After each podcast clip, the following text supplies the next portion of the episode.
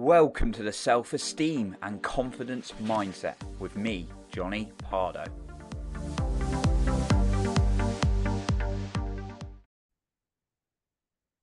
Are you looking to gain more self confidence? Well, today I'm going to talk about the role of self reflection in self confidence. And if you stay until the end, I have an extra special point for you then as well. So, I've been doing more and more self-awareness work and self-reflection this uh, this year, like boosting it. Uh, done some deep diving, done some deep somatic work. Somatics when you really go into your body and feel what's like stored there as well. I've even hired a coach in that area to just really deep dive because I believe personally that we're always evolving, we're always growing, and we can always find blocks and things to improve about ourselves. Now, for me, there were some certain blocks I was experiencing, and a lot of them were around suppressed and repressed grief. Now, repression is when you unconsciously block out some kind of memory or event that's re- so painful for you that you just want to hide it away. Unfortunately, though, it's not necessarily going to be healthy. It may be protective for you in the moment, yet it's in the back of your system, in in your body somewhere. It's repressed, right? And it's going to be tough if you don't bring it to the surface and look at it. Now, suppression is, and these are my understandings of the word again. Uh, suppression is when there's something you don't like and you just consciously made a decision to ignore it and hide it, right? Um, about yourself and that's a bit more of choice but again that can be very unhealthy if you don't address things. It can build up right? So for me i found i lost because i lost my brother when i was two and a half i lost my grandma when i was seven. Those were very painful events for me as a as a young boy. And i had repressed it. I'd knocked out emotion at the time. And when i was able to and i had some tough events like uh relationship dating challenges, job challenges, and, and a few other personal challenges as well. That those in themselves were tough.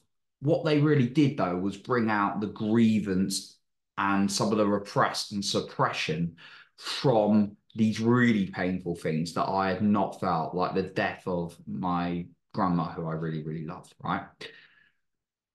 Now, when I've been able to develop stronger self reflection and self awareness, what that's allowed me to do as a result is it's allowed me to develop a better relationship with myself, listen to what I need, listen to what's hurting, and care for myself.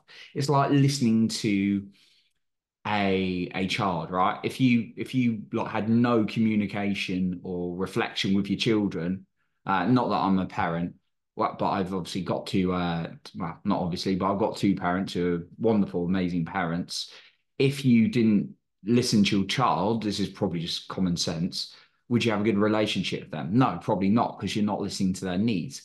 Maybe in dating, well, in the dating relationship, if you don't listen to the needs of your partner, unfortunately, I did, I have witnessed some um, unhealthy relationships between people when they don't listen to each other's needs or care about them. Um, would it be healthy? No. Well, if you don't listen to your own needs, it's not going to be a healthy relationship yourself. And when you don't listen to what you need, you're not going to develop good self esteem within yourself or trust because you don't know what you need to move forward with confidence. So, how is it helping you by just going through the day to day cycle and just ignoring what you need, just being kept busy? maybe just meeting the demands of other people and not focusing on you. Well, I've certainly been guilty of that a lot of my life. Like most of my 20s, I'm not going to lie, uh, I, w- I would just be going out every weekend. It was like work, football, party, right? Now, football was good fun. Partying was good fun. And, you know, I went through that process and, yeah, you know, it's, it's sometimes fun. But actually, there was a piece of me that really hurt inside that was, that was missing that connection with myself and I was in a job I didn't really like, and and lots of these these situations. So I really want to talk about uh, some practical strategies for how you can develop uh, better self reflection, self awareness, because Uh, again, if you just hear it and there's nothing we do to implement it, is anything going to change? So here's uh, a few tips. The first thing is find some time every single morning for inner work. I call it I call it my morning routine and inner work. Right. I find it's best in the morning because then what happens? We get into day to day demands where, like, I live on my own, so you know I don't have a family at this moment. Well, I've got obviously uh, parents and uh, a sibling, uh, but you know I'm not looking after children. I'm not married, um, so before the day to day demands get in of like my day job and business and all these kind of things, what I find I have to do is really find that time to connect with me on a deep level. So find that time every single day for you. I, I suggest it's in the morning because else the day to day demands, and it's easier for your brain to go like, oh, it's not that important for me to connect with you, even though it is. And then you just, as the day goes on, you rely on willpower to push through things. And if you get it done, you build that relationship with yourself straight away. You start connecting with yourself. Well, it's going to set you up better for the day. The second thing is find another time in the day where you can just pause and connect with yourself again. I find this useful in the afternoon because I go through like the demands, I connect with myself, and then the day comes in. But then like challenges, pressures can come in. Now I might be having an amazing day as well, in which case I'm still going to reflect. But connecting with myself allows me to see, oh, this thought's coming up, this challenge is coming up. What do you know? What do I really need for myself today? Okay, um, or going forward, what's knocked me off a little bit. Now, my third tip is uh, one I live by, and every single guest I've interviewed goes by this as well. Hire yourself a coach.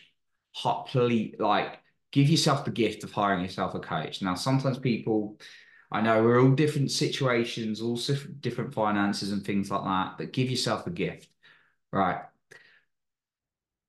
The sad thing is, now, again, like, if you really want to work on yourself, you'll find a way like, I'm not saying go out there and then hire the most expensive if you can't afford it. What I am suggesting is getting a little bit resourceful. And the sad thing I see is, and I've seen this in myself, right, is spend money on things that just are not good for my health, not good for me. And people do this, spend money on expensive holidays or things to show off like expensive cars. They won't invest in their own personal development or their own and by doing that, when I actually started doing that, I became more valuable and I started earning more money anyway. Right. So actually, it's a win-win-win to to invest in yourself. So hire yourself a coach, get resourceful, because what coach a decent quality coach is going to do, and then there are some reasonable ones who give you actually a lot of value. I, I've worked with one, one or two as well. Um, is they're going to be able to help you identify some of your blind spots, be able to help you identify maybe where you need a bit more work. Okay. So that's my third point. Really build to increase your self awareness and self reflection. Get a coach because they're going to ask you questions which will help you see some blind spots that maybe you're not seeing in yourself. I do obviously suggest doing the other two as well and spending some time with yourself because, again, you don't want to be completely externally reliant. Yet a coach is going to help you more with that internal work as well. So my bonus thing I wanted to share with you is is my inner work morning routine process.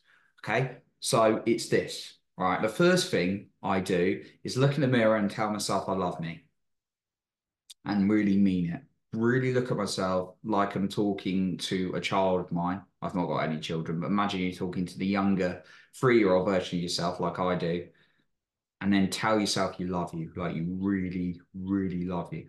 Okay. The second one is I then connect to my heart.